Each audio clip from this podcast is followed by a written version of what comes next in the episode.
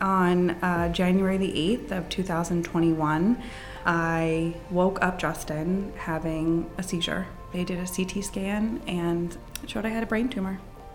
We knew probability the surgery would be successful, but we didn't know what was going to be on the outcome of that. And so that makes our life and our family life different. People were pouring love to us from everywhere and God's love to us. It wasn't just like, oh, we're thinking about yeah. you. Like it is set, yeah, like real, real, real, real. Thank you for listening to the Collective Church podcast. Collective is a church for the rest of us, which means if you've never been to church, walked away from the church, or are struggling to find a church to connect with, you belong here. Every Thursday over the next year, we are sharing a new episode in our Your Story Matters podcast series. This is an opportunity for people from Collective to be real about their brokenness and what God has done and is doing in their lives. These stories will be real and raw and vulnerable, and we hope they encourage and inspire you in your own faith to share your story. To watch the sermons from the Your Story Matters series or to find out more, you can head to www.mycollective.church/ysm.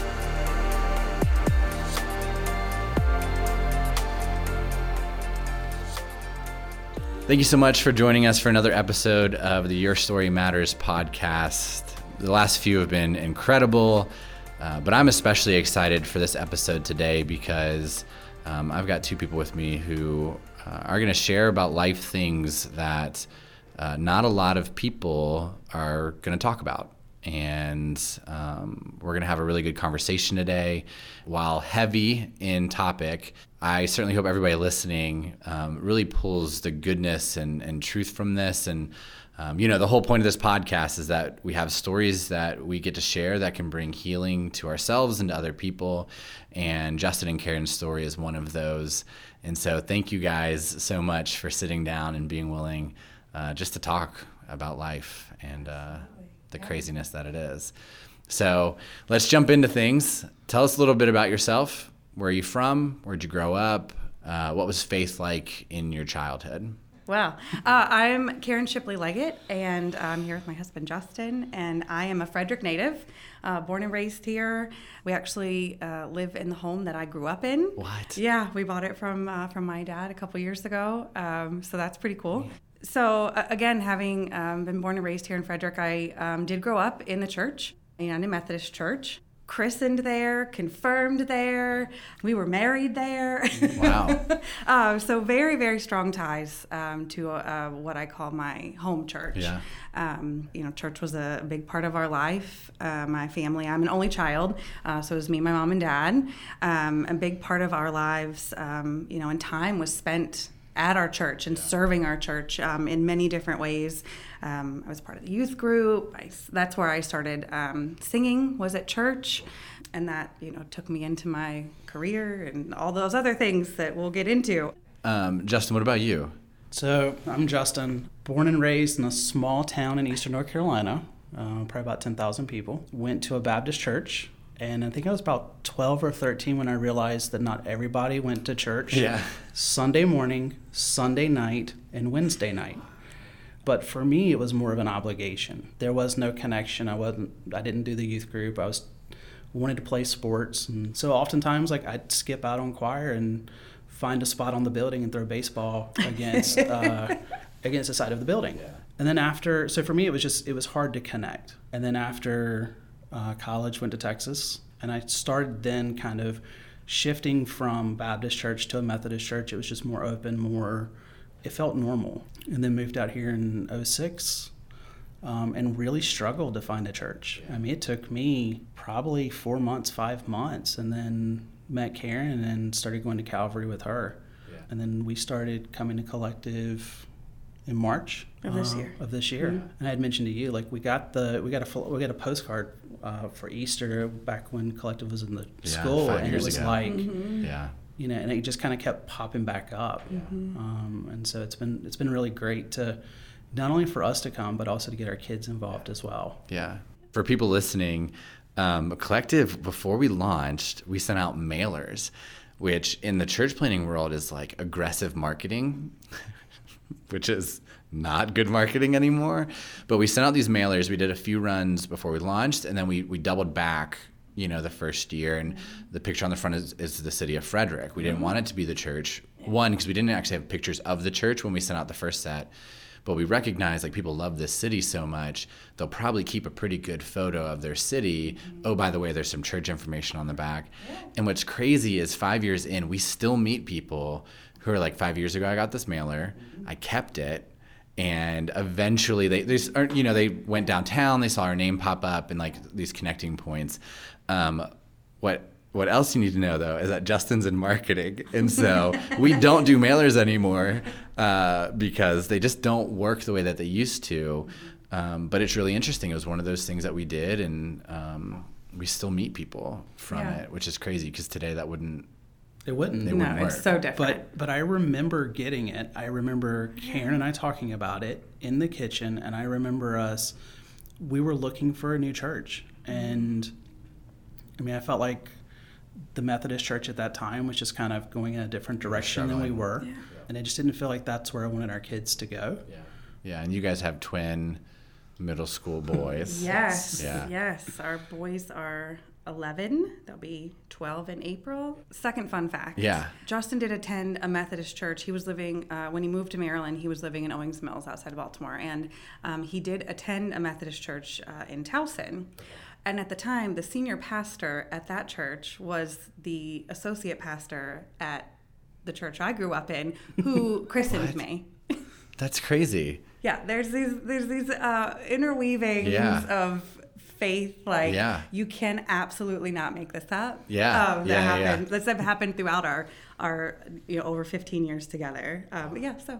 Yeah, especially because you guys grew up in completely different areas got belief in God, but like faith is important, like mm-hmm. still trying to figure things out. Mm-hmm. Um, what was that like? So, um, as Justin mentioned, he moved uh, to Maryland in August, August of 06. 06. Yeah. At the time, I had uh, moved back uh, to Frederick after completing a um, internship in Asheville, North Carolina. Um, I'm a board certified music therapist by trade, um, and so I was uh, living back at home because I just worked for free for seven months. Um, so at that time, I was saving money and um, actually was getting ready to buy my first house, uh, which was in Westminster. Okay. So during this period of time, you know, I'm like 22, baby, I'm a baby. I was working through a really um, unfortunate college relationship that was emotionally abusive and just bad news. So uh, I'd kind of given him the heave ho and was like, okay, well, I do nothing but work. I um, am in the car all the time. Like, I'm not going out with people. Like, where? Do, how do I meet someone? And so, you know, that was when um, the online dating services were huge, yeah. right? Not, I'm not talking about apps. Yeah, I'm the safe ones, online. the safe ones. Yeah, I'm yeah, yeah. online. Yeah. On your computer, you had to sit and type. Um, and uh, so I put together a profile on eHarmony. You, at, you were 22. I was 22. Uh, that was probably September of 06. I had bought my home in December of 06. And so uh, when I moved, uh, it was actually New Year's Eve, 2006, going into 2007. And um, I went into my eHarmony profile because I had, you know, sort of talked to the other guy and it was, you know, not proud moments. Um, but I went into my account and I changed my address because I'd moved. Sure. And um, changing my address to Westminster, Maryland, put me within 30 miles of Owings Mills, Maryland, yeah. where Justin had put together an eHarmony profile, um, kind of um, not on his own volition. Uh, he had a, a, really dear family member who was like, Listen, you are a great catch. You're such a good yeah. person. You do nothing but work. You need to meet somebody. Yeah. Um, and she said, If you don't do it by Thanksgiving, I'm going to do it for you. I, but but even with that, like I was, I was prepared to move back to Houston. Yeah, like, I mean, he was here. not a Maryland fan. I mean, I was here yeah. from August it's and cold. and by, yeah, and I'll just leave it at that. Yeah, um, yeah. But yeah, and it, so I got here in the beginning of August, and then by like November, I'm like, this is not for me. Yeah. yeah. I mean, I'm working crazy hours and beyond stressful situations, and I'm just not feeling it. And I'm like, I'll just go back to Texas and people are normal there. Right. So when I changed my my address, that created a match for us on New Year's Eve, which we sort of feel Guys. is a little serendipitous. And uh, so shortly after, we started corresponding through website app thing that they have, you know. And then it was we AIM, we chatted on AIM, There you go. which is super fun. And then about three weeks later, we uh, decided to meet up at a Starbucks in Owings Mills. Yep. For quite some time, it was oh, we met at Starbucks. Yeah. Um, not a lie it's not a believe it. lie, right? It's This is breaking news for your family you and know, friends. no, no, I think everyone knows that. Everybody knows. Uh, if not, how surprised Yeah. So yeah, that's that's how we met, and in our you know sort of initial conversations and um, dinners and things, you know, talking about church and our faith, which for us that was important. And so I have a vivid memory of sitting in the mall in Westminster. He and I were on the phone, and he said, "You know, um, I think it's really important that we go to church together this weekend." I was like, "What?" Because obviously my previous relationships had some of them had not been uh, intermingled in faith, and uh, that level of importance was not shared with my partner at the time. Uh, so that was incredible. And when I, I remember telling my mom that, and she's like, "Great, Yes. sign me up. this guy sounds wonderful." Justin, what made you, fr- from the childhood experience of going but not investing in it, what made you want to do that in this relationship? So I think even when I was in Texas, like it was, like I just had this like desire and like there was just this void. And I remember going to church with my grandparents, and it's a small like wooden, you know, the old wooden steeple type, Yeah. real, really, Yeah. really small. And I just always remember having these faith conversations with my grandfather. He and I talked every Saturday at noon, and it didn't matter where I was at in the world. I literally still remember to the day I was in Chinatown in uh, San Francisco. And it's 9 a.m., and I'm walking around and start calling him. And we start having these whole conversations about faith. And they just kind of like sparked this new desire, and that there was this void that was missing. Yeah. And so I did find an amazing church when I was in, in the Woodlands. Um, and it was a Methodist church, and, and the minister and associate pastor there were just awesome. And it just, like, it just filled this void in my life. And then, um, and it became like this something I enjoyed doing. It wasn't like an obligation. It was, you know, and, and back then, um, contemporary services were just starting Yeah. to. Yeah. really come Yeah. on. And, you know, I helped with um, setting up the contemporary service at the church and just trying to pilot that and trying to gauge the the church members. Is it something they're going to be interested? Is it like how are we going to do this? And everything that we thought was completely opposite. We had the older generation going to the contemporary service. Wow. We had the younger generation going to the to the traditional. So it was just really everything that we thought logically was just completely off base. But yeah, it's still to this day, I literally was just texting with a friend of mine from that church, Yeah. and um, we're going to be out in Houston in April, and you know, grabbing lunch with them. But they, the question that they always asked was, "Did you see God today?" So like every time like we started a small group, it was like, "Did you see God today?" or "Did you see God this week?" And it was like, still to this day, I still remember that, and Yeah. I still have those communications with with Pamela and David about that, and um, so when coming here is like I just struggled. It was like the churches mm. were just completely different. We did go to a non-denominational in Westminster mm-hmm. to Crossroads, and it mm-hmm. was it was great. It was it filled the need at that time. But I think as we both grew and as we both went through challenges of life, I think our needs changed. Mm-hmm. And so for you guys to start dating and immediately say no, like this is going to be a priority is a really big deal. And and we know, you know, people listening to this podcast who live in this area know, oh yeah, like when you find a church you love, you you do what you can to get there, specifically one that kind of fills that void spiritually with community or even just like you know the phase of life you're in. And so so you guys you start dating all of a sudden you're like all right faith's got to be a major piece of this And we drove, and we would come to Frederick from Yeah. Westminster to um, to Calvary because Yep. that was what was was really what was comfortable for me. Um, and at the time, it absolutely filled needs for both of us. talk to us about all right so when did you get married We met January 20th, 2007, and uh, we were engaged the end of August of that year. And uh, we, we had a long engagement. We didn't get married until September of 2008. Yeah, so we got married life was really good. Yeah. And then on January the 19th, 2009, uh, my mom was killed in a car accident. Um, she was uh, headed to a work meeting in Hagerstown, and there was a freak snowstorm that happens over South Mountain all Yeah. the time.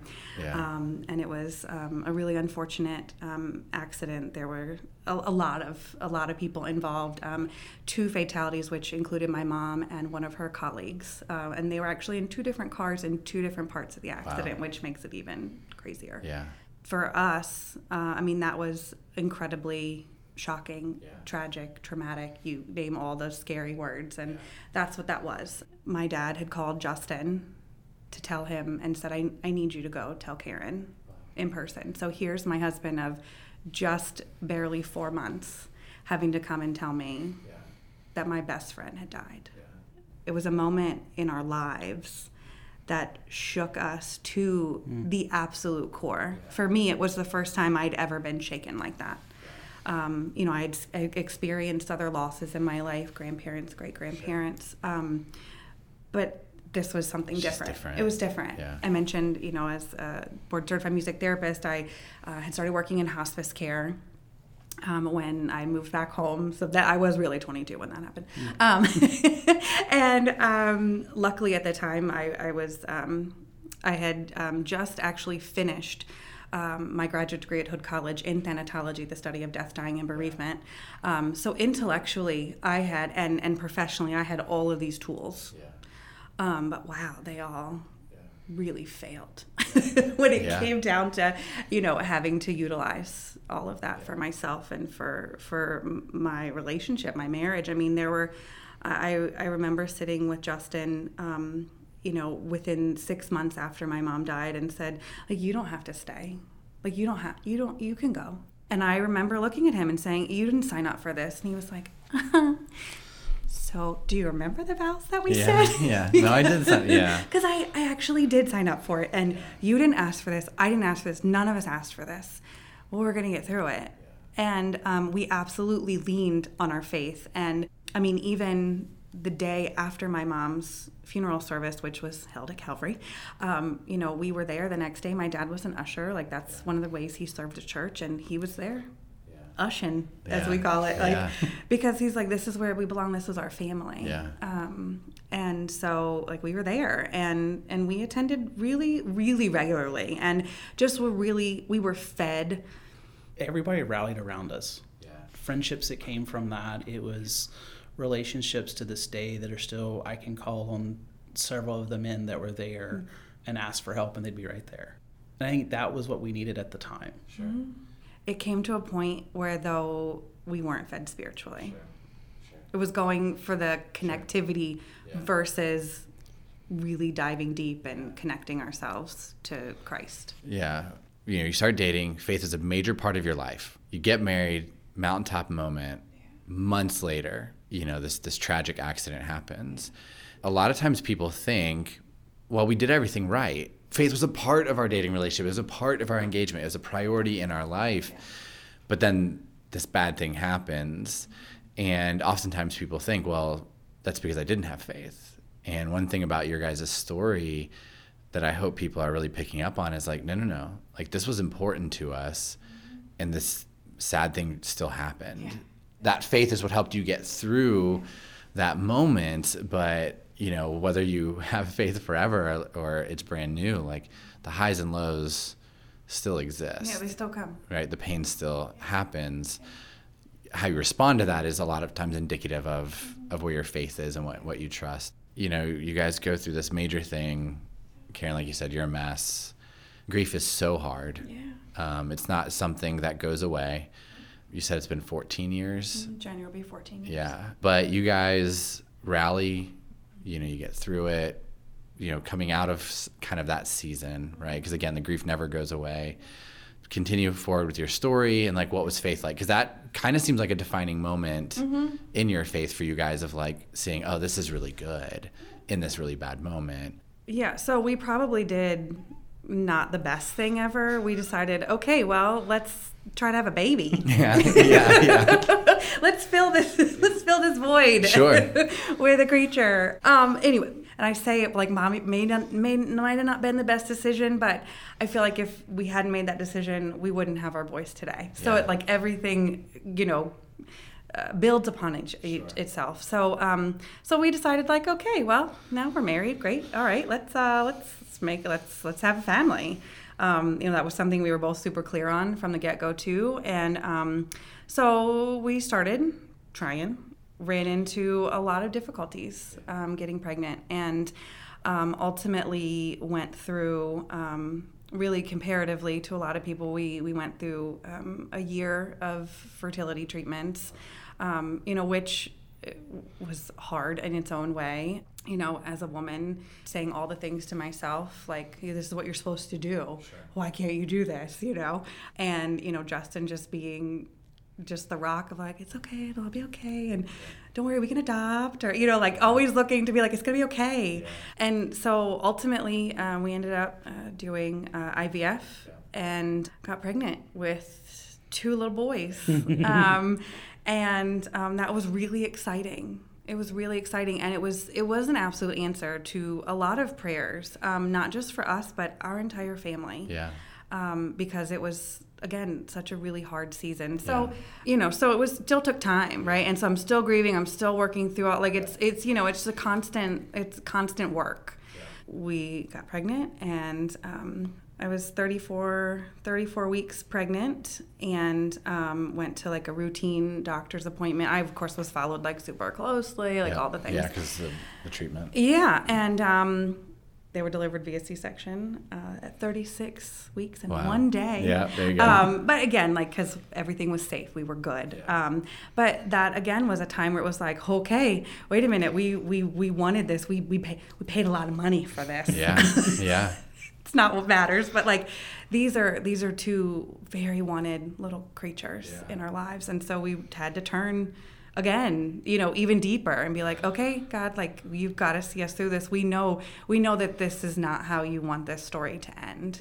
At the time, I was working in a, in hospice and was an administrator, so um, I had connections. Um, um, I was seen, uh, and the boys were born at Sinai Hospital in Baltimore, uh, which is a Jewish facility. Yeah. Um, so I had a connection with the um, with the pastoral care staff there, who is led by a rabbi, and so.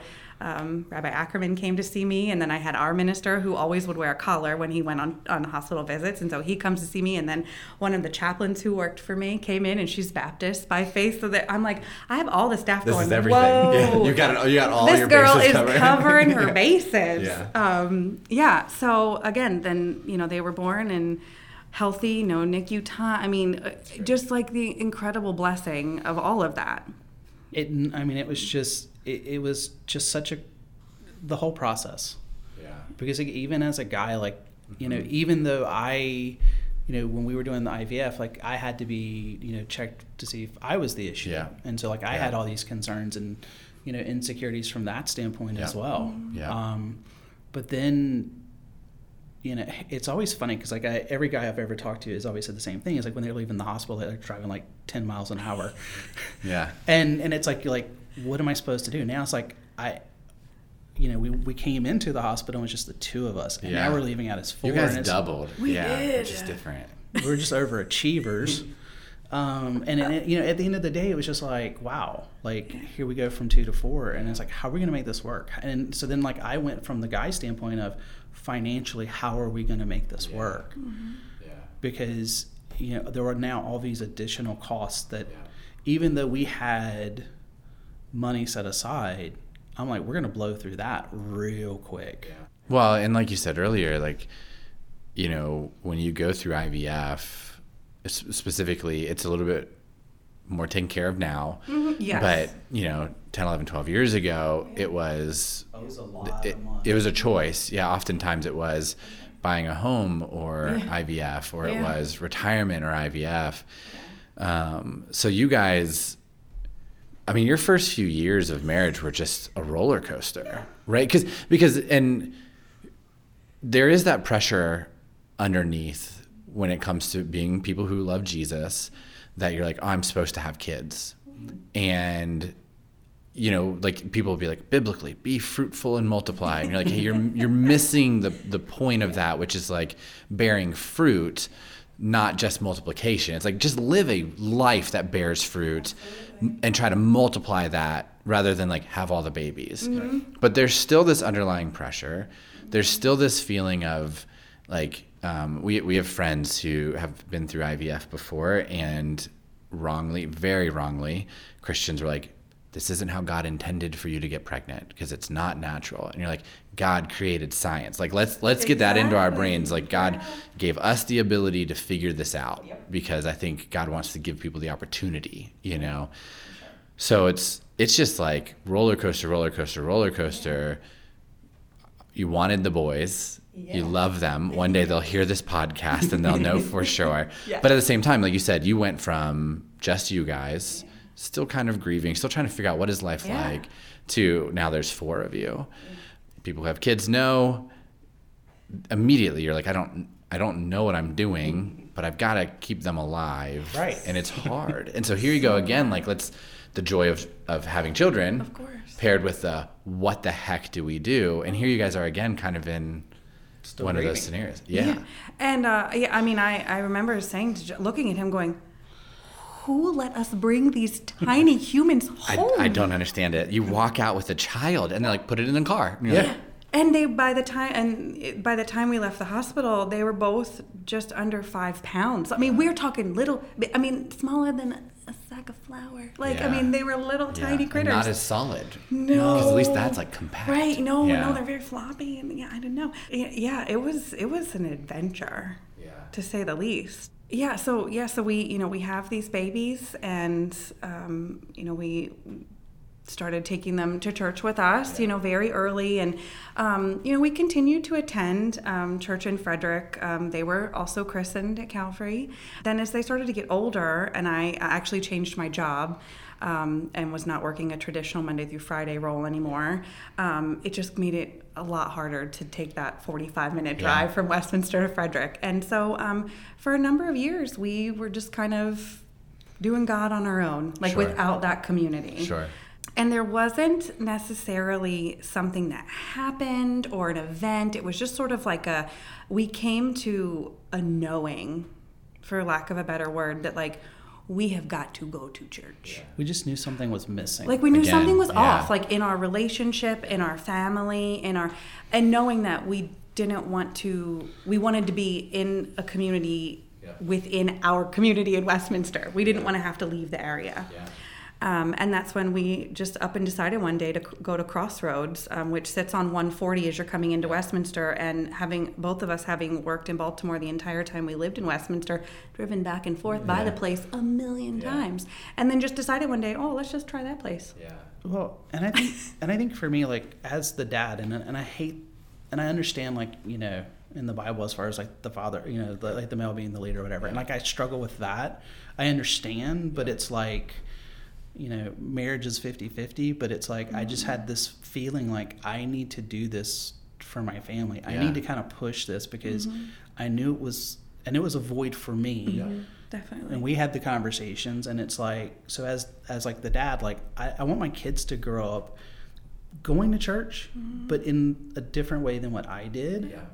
and being in a different situation. And it doesn't and you know and i kind of think back like i just don't think my parents knew like Sure. Yeah, you know, yeah. back- it wasn't back in- detrimental by any in- means, yeah. but just different. i mean back in the late 70s early 80s it's like your your options are are limited Yeah. For sure. Um, and I think my mom grew up Baptist and my dad grew up Methodist, and so they just that's how it went. And so, um, so for me, I just felt like I want, I really, I have this desire for my kids to grow up and and experiencing something bigger than they are. Yeah.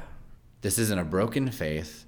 This isn't bad faith. This is just, you know, God saying, "Hey, like, you know that feeling you've had before? It, it's back, and let's let's do the next thing." It's like it's the tug on the heartstring to be like, okay. It's but it's so cool because so on- many come on people back. because but people would give up at this Yeah. point mm-hmm. because they go, "Oh, here we go again with that mm. void." Yeah. Instead of going, "No, I know how you solved it in the past." But I think too, so many times people would have given up for many of the things we've gone through. Yeah, absolutely. But I think for us, like Yeah. We lean in that much harder. um, because I think there's been many times where I feel like God just kind of revealed little things, and it's like, okay, there's hope. Mm-hmm. There's hope that there's going to be a new day. There's hope there's going to be a new season. There's hope that we're going to work through. Again, I just go back. That's what I got from church.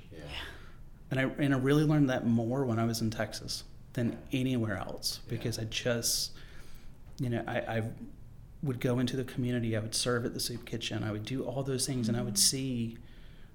I would just see it firsthand. Mm-hmm.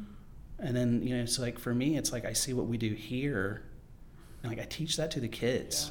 Like I make it a point, like we did the grocery store buyout. Yep. I'm, you saw us in the grocery store. I made the boys go and pick everything out Yeah. because I didn't want it to be. This it is went- just a thing that mom and dad are dragging Yeah. us to, Yeah. right? yeah, I mean, I wanted them to experience, and I wanted them, and and Parker, who's our oldest, um, he, By a minute and a half. Yeah, by ninety seconds. But like, but I'm still, sure he's he tells people that. A thousand he percent. does. Yeah. Um, but he didn't really want to participate, and he struggled with it. And by the end, he was so into it. Mhm. And he was like, "We just need to get one more thing." I'm like, "Get whatever you want. Fill Yeah. this whole card up, Yeah. and if we need to get a second, we'll get a second. Well, and what you guys are doing is you're building a foundation in them. They don't know it yet, Right. right? But at some point, they're going to become adults and they're going to go through something hard and they're going to go, wait a second. Like, this is the time where we lean in. Um, but so many people lean out. The moment one hard thing happens, especially losing someone you love who doesn't deserve it, especially, you know, wanting and desiring good things, children, like it's a good thing, Yeah. you know. But here you are again, more roller coaster. You guys f- feel the void. Um, you lean in. You start getting involved in crossroads.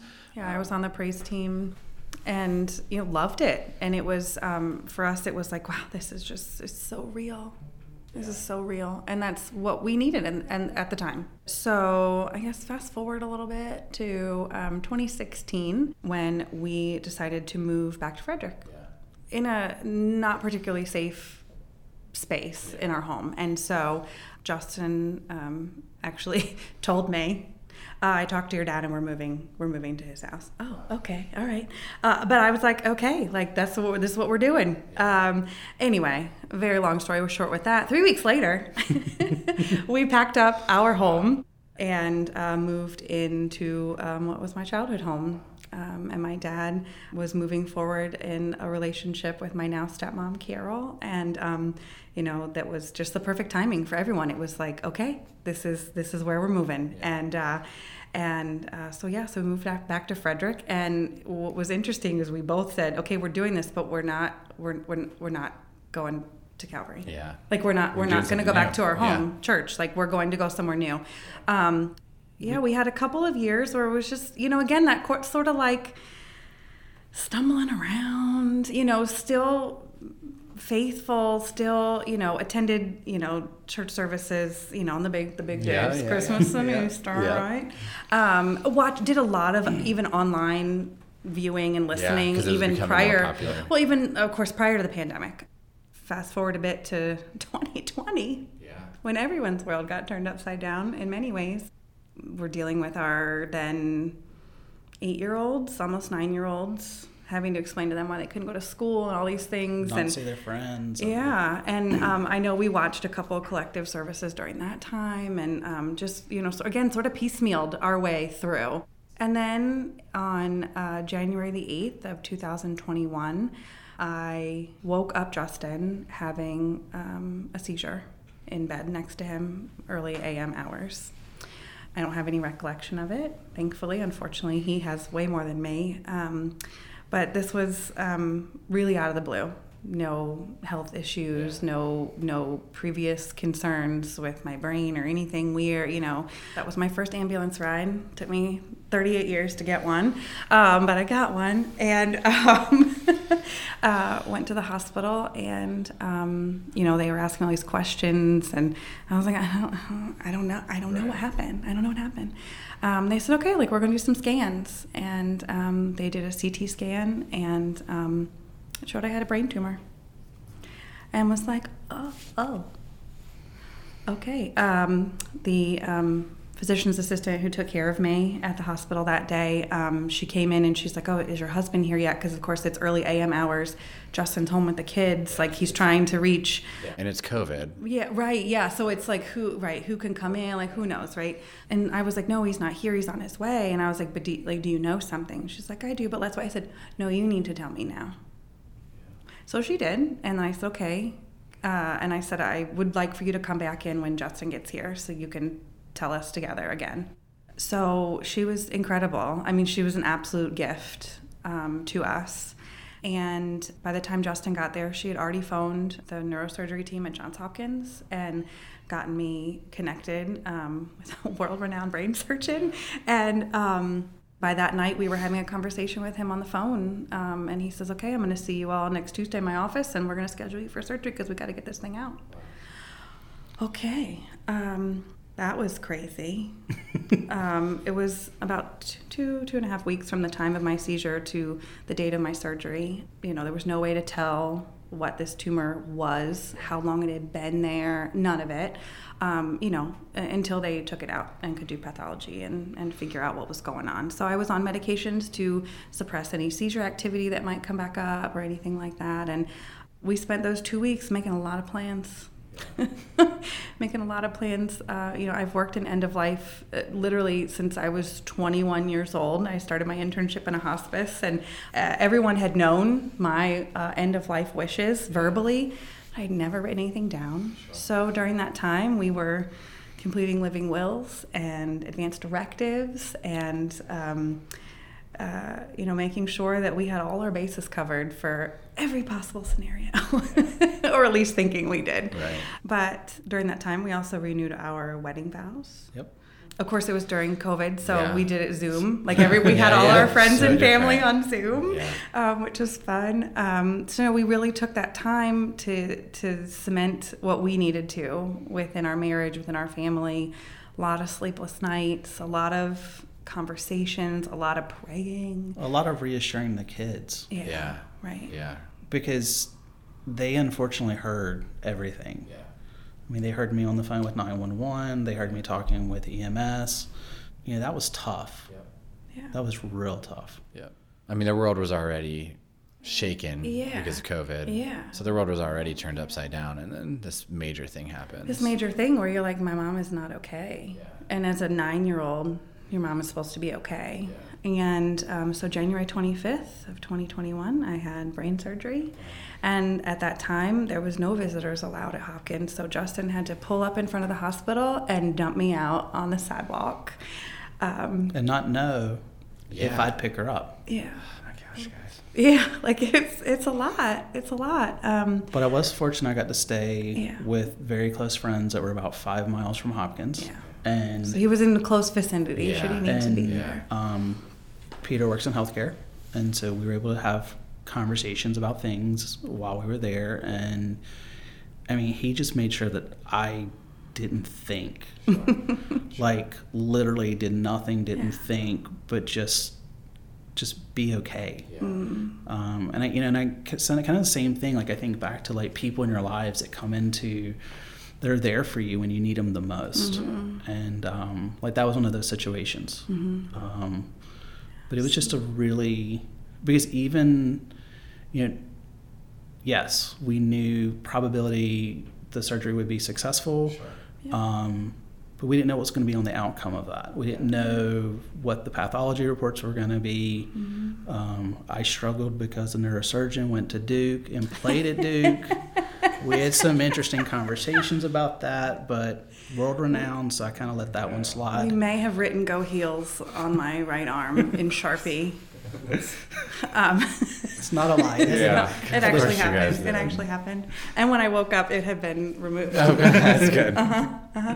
Um, but anyway, uh, yeah, that time, you know, while we while we weren't consistently attending a church, people from our church families from everywhere, from Justin's folks in Texas and um, people in my mother-in-law's church in North Carolina, and I mean, just people were pouring love to us from everywhere and god's love to us it wasn't just like oh we're thinking about Yeah. you like it is like set yeah like real real real real I mean, the Um, number of prayer requests I think she was on at different churches, Yeah. like i just find out i'm still at my best friend's grandma's in thurmont you still are in the one Mhm, at yeah. Josh's um, mom's in New really Orleans. appreciate listen i'm like i'll take all i can get you know for people who've had terrible experiences with church, like, and and there's the hey, this wasn't the right church for us at this season of life. It's not bad. There's the whole like burned by the church thing. Like people do get burned by the church. Okay, like we get it. We see it all the time at Collective. But there's this other piece of the church that a lot of people don't get to see, which it really is beautiful. And that's one of the things Yeah. that you see is like your investment in a community, your love of God, people's love for you, and faith is a part of it. There's this interconnectedness in the kingdom of God Um, that truly is just incredible. And you guys experienced it in a cool way that a lot of people don't don't we get did to. and i'm so grateful i'm so grateful um, that's just it, grateful's not even the right word for it but I, there's not a word in our english language that can really just describe um, how all those cards texts things you know meals stuff like that that you know came to us um, as a result of this. So um, you know again my, my surgery went really well. Um, i was out of there in two days which is crazy. I'm like you cut my brain open. You, are you sure i can leave? Like are you sure this is okay? Kind of like coming home with the little tiny humans. Like are you sure this is just like, all right, you're good. Yeah, okay. Um, and it was probably about three weeks later when we got the final pathology report. And um, it indicated that my tumor, which was fully removed, was a grade three anaplastic astrocytoma, um, which is a malignant brain tumor. Um, and with that, um, you know, there's these little tiny cells that can just be just chilling in the in the brain and um, no, not found on an MRI until they start to grow together. Um, so you're never in remission from brain cancer. You can be um, you can have no evidence of disease. That's the that's the word that you use, but you're never in remission from brain cancer. So that was something we had to learn and continue to sort of share and educate people in our lives about. And so that makes our life and our family life different. For the first uh, year, I was getting repeat MRIs every three months just to make sure everything was still good. Um, we moved to an every four month scan last year and have my next one in January, end of January. So, with those first couple scans, there was a lot of anxiety that came into play for both of us. Not that we were worried that something would be there, but like, what if there was? You know, and having gone through this period of our lives of not knowing that something was growing up in my head. Yeah. Yeah. takes that sense of security away when you're like, oh, I know this can happen now. Um, because you've seen it happen to other people, but it's never happened to you. Right. Um, so, probably about the middle of this year, I finally came to a place where I'm like, you know what? Here's how we're going to approach these scans. My brain is innocent until proven guilty, and so you know we're gonna we're gonna live our lives, and um, we call it responsible YOLOing Yeah. Yeah. Because because you know you, you can take that to a really yeah. deep dark place Yeah. um, a costly place um, but for us um, i started actually before i had the surgery and while i was in the hospital like i started making a to-do list not a bucket list because that's you know like it's depressing. trendy Yeah. and i don't want like i just there's things i want to do and regardless of if my life expectancy is shortened um, like there are things i want to do no matter what right so um, you know we we've started to tackle that to-do list and um, you know do things to make memories with our kids and thinking about what's important to us that's where we get the responsible YOLOing. Like that's why we're taking like five trips next year. Um, Well, three are for for baseball. baseball. Sure, sure. But anyway, um, you know, and then it, it kind of came down to, you know, again, that was still during the pandemic. Like vaccines had just come out, so we were slowly starting to reintegrate, you know, into our community, whether it was with friends, family, just you know, going out to dinner, you know, stuff like that. right. Um, not having to sit outside, although it's nice, but Yeah. not when it's cold. um, so that led us into another conversation about like, okay, well, now that we've gotten my body sort of fixed, now let's deal with our hearts and our souls and our spirit, you know, and um, that was what led us to back to that postcard yeah. um, you know and because we had started like we'd followed the church on social media since then and whatever and you know just was sort of like in the background yeah. you know and because of my job you know having to work sundays or saturday nights you know it's it's sort of like you got to put it on the calendar or else another month's going to go by where you don't get to church you don't try out that new place or you know um, and so yeah it was march of this year that we came um, my dad and stepmom came with us she had met another um, uh, collective uh, attendee through leadership Frederick County, oh, and oh, yeah. you know they it was really just a random conversation, and then you know he and his wife ended up meeting us that day, and it was really welcoming. I mean, we walked in and we're like, wow, this is so nice. Everyone's so nice here, you know. Like they're so weirdly nice. know, they're so strangely kind. Uh, it's such a weird time. It's, I know. You know. Yes. Like that's yes, the thing. Like the last the last two and a half years of our world have been weird. Just collective world, not just ours. Like everyone, like the pandemic just really made things weird. And so it was, we came and we're like, well, all right. And um, our boys were just finishing fifth grade. So they had no interest in going to collective kids, right? Because they're like right yeah, on the edge the of that, end. right? That's so, when I started going to church. I was at that yeah. same age. And yeah. I was like, I'm not going back. No, right? So they came and sat in service with us, and um, it really gave us some great opportunities to have big discussions with them. And they, unlike other children their age, they've been privy to a lot of big discussions, far more than they should have been at this point in their lives. But so it was such a it was such a great space for us to be in. And then right after school started, Jacob started attending the youth group yeah. um, with DJ, and he loves it he absolutely loves it. Um, Parker unfortunately has baseball. Always, yeah. I was, that, I was that kid as well. So I know. So um, anyway, well, you know, he'll he'll come into the fold there. It'll be fine. Um, but it's again, it's that we had that we had that void. We had that place where I I you know took a year to physically heal my body, and then you know my brain was like. Oh, okay, let's deal with all the trauma yeah, the you've heart, experienced, it, okay? Yeah. yeah. Um, and so that was at a time where I was really struggling with my mental health. And um, we came, and then it was like, okay, this is what we do now.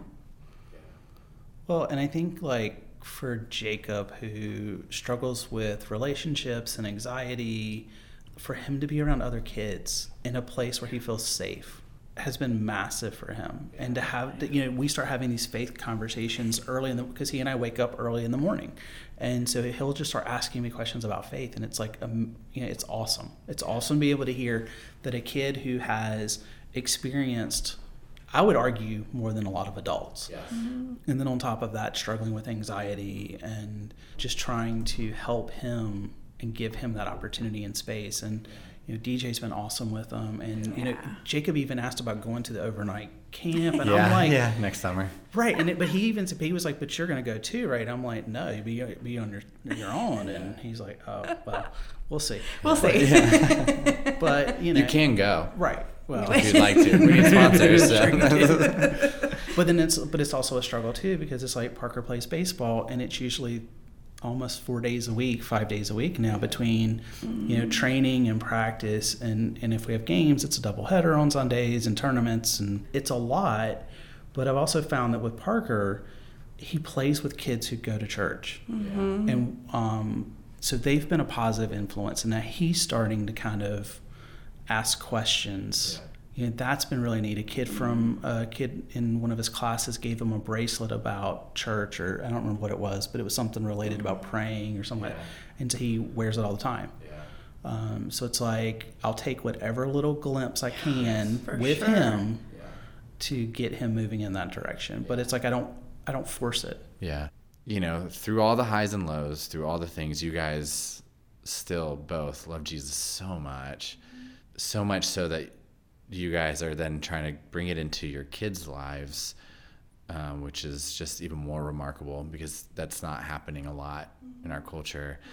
Um, but so let me ask you, like through everything you've been through, why keep the faith? Here you are now, knowing there could be more, right? It might not work exactly the way that you want it to.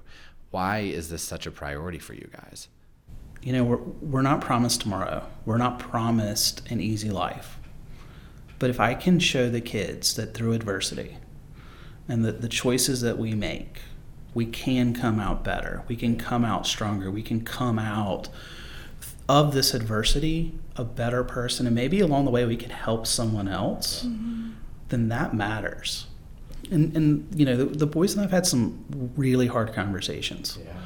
You know, what if mommy's not here? Yeah. What if, how does that look? How does that look for us? How do, you know, it's hard to have that conversation with an almost 12 year old mm-hmm. because they get it, they understand. But I would be lying to them if I said, you know, it's real easy to give up. It is easy to give up. Yeah. It's harder to fight, mm-hmm.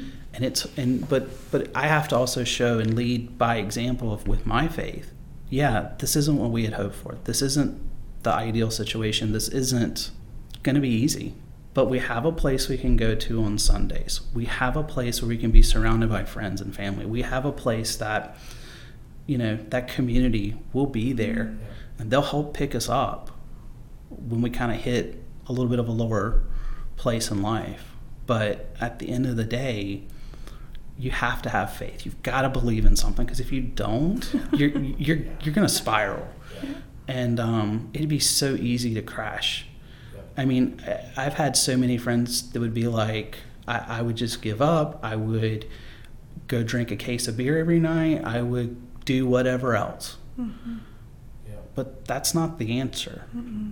And it's not the example that I want to set for my kids because they've they've had a tough you know experience. But at the end of the day, they're gonna be such a better human beings. Mm-hmm. I mean, Jacob even said to me the other day, he said, um, at Christmas, I wish I'd have gotten money so I could have given it to someone else or to a charity.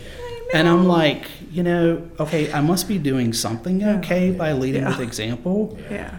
You know, and, and, you know, Karen was talking about like with her schedule, the kids know if Karen's working, we still go to church. Mm-hmm and that's important and it's important to give them that security and that that schedule and that base mm-hmm. um, because without it I, I, think it'd be too easy to backslide yeah. and that's that's truly all we could want for them is to want to give and to want to help and to want to be a part of something greater than themselves yeah. um, and i think that that for me is why you know why I, I know i always go back it's because I, I, I need to feel like something bigger than just me. Yeah, yeah. Because I mean, if if this is it, this sucks. Yeah. Right. Like if this if this if the world is just the world and life is just life, that's it's not it. It can't be. It's not fair. It's not fun. Mm-hmm. Right. Like it's it can't be. Yeah. You know, and to go through what you guys have been through, if there is no faith, like you have to step back and, and say what's the point of this? One of the things that we're trying to help people understand through this podcast is life is hard, right? It comes at you in ways that you didn't expect. Sometimes it's because we make terrible decisions, but sometimes it's just life. Mm-hmm. But if Jesus isn't a part of it, like this, it's going to destroy you, yeah.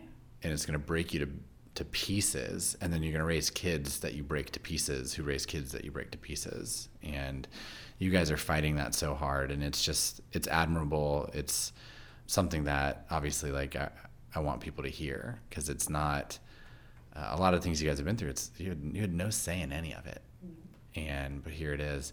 So one of the questions I ask everybody is in light of their life experience, and it, and it could be very specific advice or broad advice. But what advice would you you give to people who have are experiencing things you guys are experiencing or have experienced that kind of take that in? And so uh, what advice would you give? And, and again, you can narrow it in on something specific, whether it's like, you know, grief or whether it's, you know, infertility or it's just the broad picture of like, hey, like faith in the storm. What advice would you give the people listening? Lean in.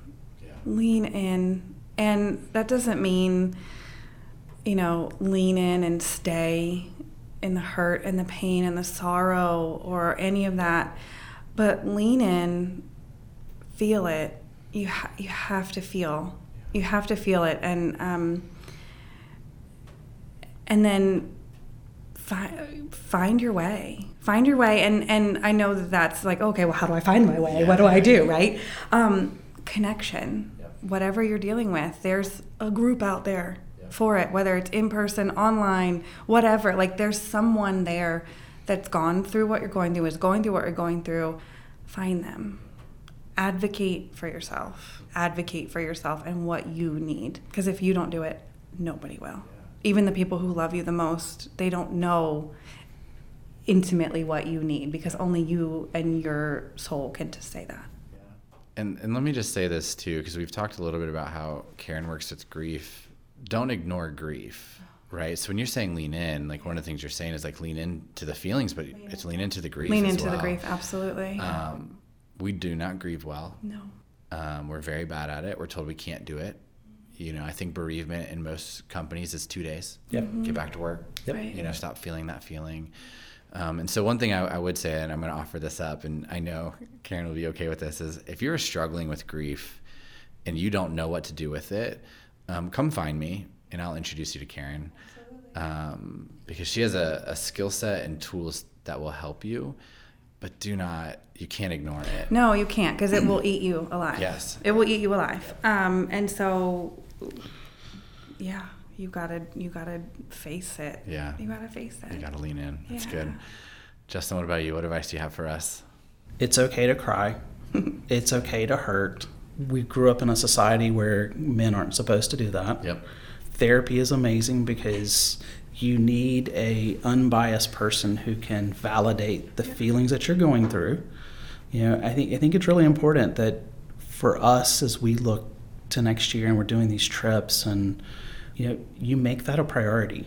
Presents are great, gifts are amazing, but you know, I'm gonna get to take the kids, or we are gonna get to take them to to see two Astros game next year, and they're gonna get to meet my family in Texas. And Karen wanted to go to Canada to Niagara Falls, and so we're scheduling that out. And so it's like, just make it a priority because we, for so many years, were like, let's go do and pick a topic, go to a place or whatever. Life happens. Yeah. And so often, like, we would be like, you know, finances or the kids or whatever, and we just didn't make it a priority. I wish someone had set me down and said, make it a priority. Yeah. Now that we're in this place, like, we we need to make those memories, and I want to make sure that our kids have the memories with Karen, and and and let that be something they get to treasure forever. You guys will do these experiences, but it doesn't come at the cost of faith and it doesn't come at the cost of family. And it's like when it's because when it's the foundation, which everyone just got to hear for the past hour, like the, when it's the foundation, you're not choosing one or the other, it's both. And you guys like balance it out so well because it's not a this or that, it's a this and this. And you can do both. You just have to be intentional Absolutely. about it. Set the calendar. Yeah, exactly. Right. It's uh, intentionality in everything. Yeah. You know, um, spontaneity is great, but in our world, it doesn't happen often Yeah. because we're busy. Yeah. Um, all right. So, last question. What is your favorite Bible verse? Truly, one of my favorite, and actually uh, is my first tattoo that I got when I was 30 years old, um, is Hebrews 6:19. We have this hope as an anchor for the soul. That's like our life. so the second one is Colossians 3, uh, verse uh, 23, which is whatever you do, work at it with all your heart, as working for the Lord, not for men. Yeah, that's really good. Justin. All right, so mine is Psalms 118, 24. This is the day that the Lord has made.